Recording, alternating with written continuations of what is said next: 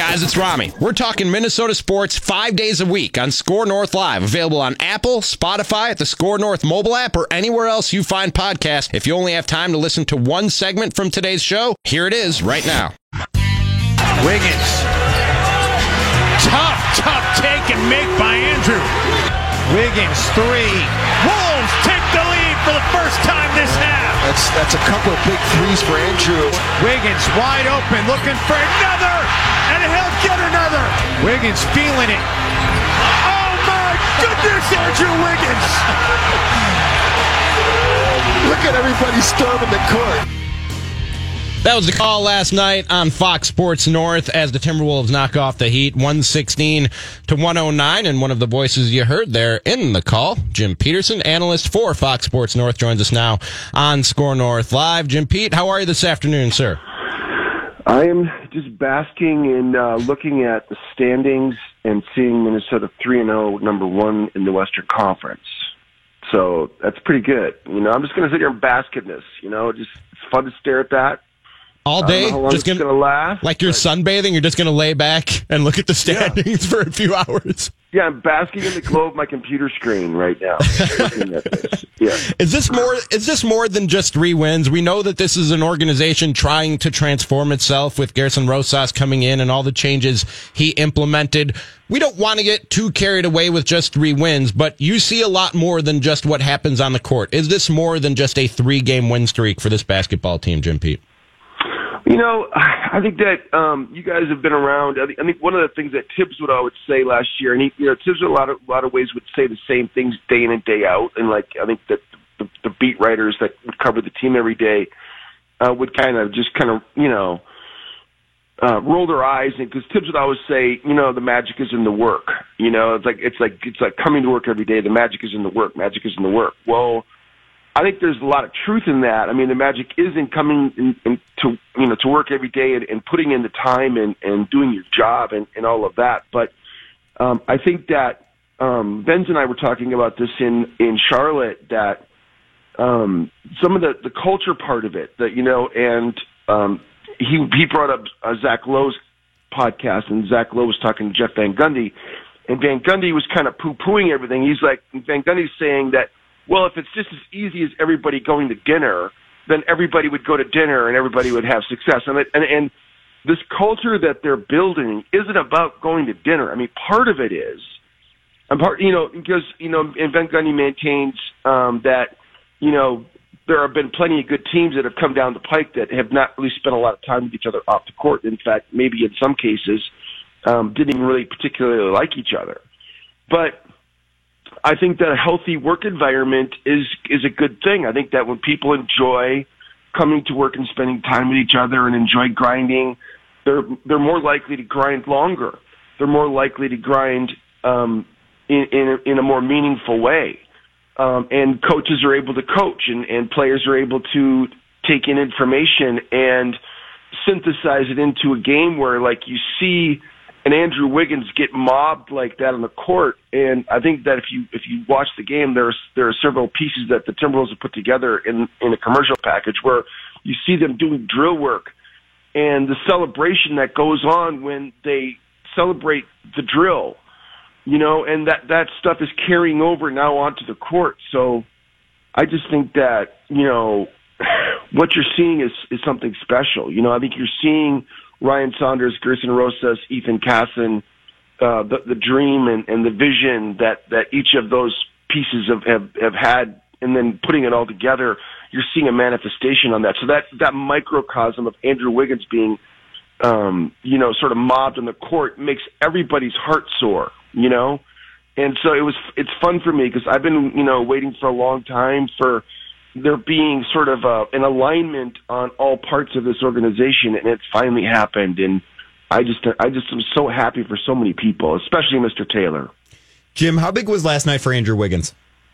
Huge. I mean, like you know, I just think that you know, I just think that you know, Andrew just needs um, people to you know uh, understand who he is, and I think that that Ryan Saunders really understands who he is, and I think that one thing I've seen um, being around the team um, is that he and Pablo P- Prigioni have really sort of um, developed a really great relationship. I think that maybe that's something that we need to ask Andrew about, and maybe even talk to Pablo about. But I, and that that's no small thing when you bring in somebody like a Pablo Prigioni who you know, was such an accomplished international player, and then you know he he came into the NBA a little later in his career, and was able to carve out a bit of a you know a bit of a name for himself.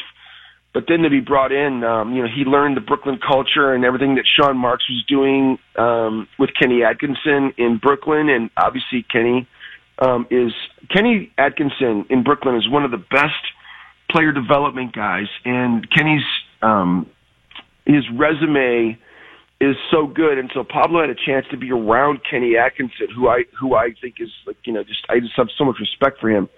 And so then now you see Pablo bringing his own brand, his own sensibilities to connecting with players, and I think that he's really connected with Andrew. So um, I, I just I guess I'm not surprised by it because you know who who likes getting beaten down every day, you know, and who likes you know like I, I just some of the comments that Jimmy Butler would make about KAT and and Wiggs, um, you know, and who wants to hear that? You know, that's not easy to hear. It's not fun to hear. Um, and now all of a sudden, like the narrative has all changed. So, um, I don't know. Would like you know, I just I think you got to just like say you're so happy for Andy. It was a huge night for him and his family and his mom and dad and um, you know brothers and sisters and all of that, but mainly for his teammates because they're in it to win it with him last year, and we're talking with Jim Petersen, Fox Sports North here on SKOR North Live, Ramie Makhlouf and Danny Cunningham. Last year, when Ryan Saunders took this team over, he still had Tibbs' staff for the most part, a bunch of injury problems. There was only so much he could do with, with the players that he was handed. This year, it's it's his team and, and his system and, and his staff. Have you noticed something different in Ryan Saunders this season? That's a good question. Um, yeah, I mean, you know, I think that um, you know, you think about what this franchise has kind of been through ever since Flip passed four years ago. Because when when Flip passed, um, you know, Ryan was on the staff and Sam Mitchell had to take over. And when when Sam took over, he didn't really know 100% that Flip wasn't going to be back. Because when he when he took over, um, you know, there's still you're still were thinking that Flip was gonna, was was still to be able to get over and like get better from Hodgkin's, you know, like they they still are hopeful of that. And so then when things kind of spiraled out of control, um, Sam was still kind of running Flip's system, so Sam never really had a chance to really kind of do his own thing. He ended up, you know, obviously implementing some of the stuff, but not really. And then Tibbs comes in and um, you know, does what he does and Ryan's still on staff. I mean, I thought Tibbs was smart to keep Ryan just because Ryan was you know, a hard worker and he had connected with a lot of the players and I thought could help him and, he, and, and Ryan certainly did. Um, and then when he takes over, it's, it's difficult to change a bunch of stuff, but Ryan did make some changes. You know, he did make some changes in terms of some of the concepts defensively. And I think that, um, he, he brought some offensive stuff and Ryan coached hard. Like one of the things I told Ryan last year was that, you know, it's kind of important for you to like let other people talk because Ryan was like just running himself ragged, doing everything. Like he was doing everything. Like he would run the entire shoot around, and that shows you a little bit of his talent skill, by the way. The fact that he can go in there and like do the entire thing, like do the walkthrough, and like he had the guy that had the scout, you know, would have uh, some say, but Ryan was like, man, his voice was very, very prominent, you know. And so now this year, the biggest change that I've seen is like the amount of of um, delegation that he's been able to do because he's got guys now that are you know, David Vanterpool, who is, you know, the head coach, like he has a big voice. Brian Gates, who Ryan knew from before when Sam Mitch was here, and um, he and Brian are very close. Br- Brian Gates has a very big voice. Pablo Prigioni obviously has a has a big voice, but you've got multiple multiple coaches on the floor um, running stuff, and so that's one of the biggest changes I've seen in that. And then the confidence factor for Ryan now, like being able to handle the media and um, you know do all the things that a coach has to do. There's so much that those coaches have to do um, on a daily basis, um, trying to you know run this company. I mean, it's like literally you're like a CEO. Um, you know, Gersson has a lot of responsibility. Ethan Casson has a lot of responsibility, but Ryan is also a CEO as well. Um, and so I just I'm so amazed at this young man who's one of the best human beings I've ever met is so able to operate and then also be super kind and want to connect with people and not letting any moment to like have a touch point with a fan, um, with an employee, with you know, broadcasters like me and Benz and Marnie, um, you know, coming out to dinner with us and and spending time like it's it's just been a complete culture shift in a way that is um everything that I've ever wanted to have happen has, has pretty much happened. So it's just a, a, joy to be around.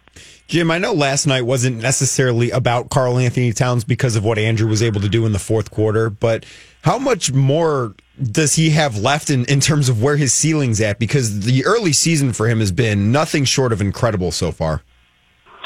Well, there's a toughness factor, I think. I mean, Towns is um, obviously one of the most gifted, most versatile players. I mean, as much as KG and Dirk change the power forward position. I think you could throw in some players like, you know, Rasheed Wallace and, I mean, Karl Malone and Kevin McHale were pretty, you know, obviously Tim Duncan, you know, you're bringing up some names now that are pretty unique in terms of how they were, but, you know, Mail and, and Timmy were kind of like low post threats who you could step out and shoot mid-range jumpers, but Garnett and Dirk kind of really redefined the power forward center position kind of, um, um, KG, um, means a lot to KAT. So I think that his mentorship has meant a lot to Karl, and and I think KG's had some hand in you know getting Karl to expand his game and the work ethic, what it takes, and having the mindset of being a champion.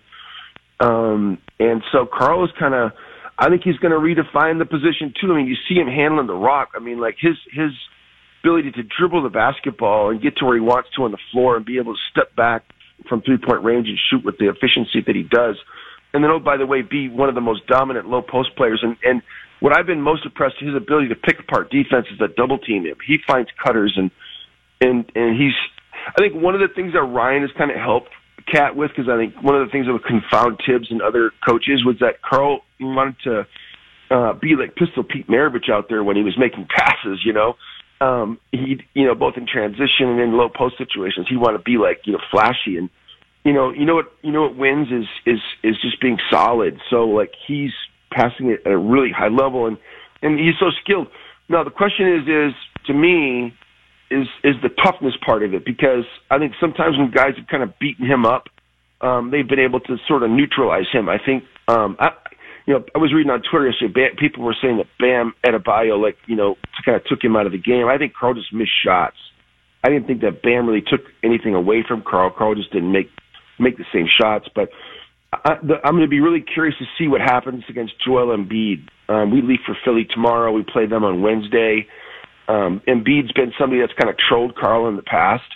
Um, and so winning a matchup against a physical low post presence that is equal to him, that that's going to be to me the next frontier for Karl because he he can absolutely beat up on some of these other people and he does and has done that so far this year.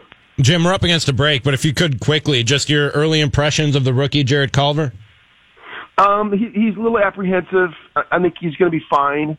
Um, I, I'm, you know, obviously, you know, when you've had success and other people have been playing better in front of him, like he's not getting the kind of um, showcase that other people have. So I think he's going to be fine.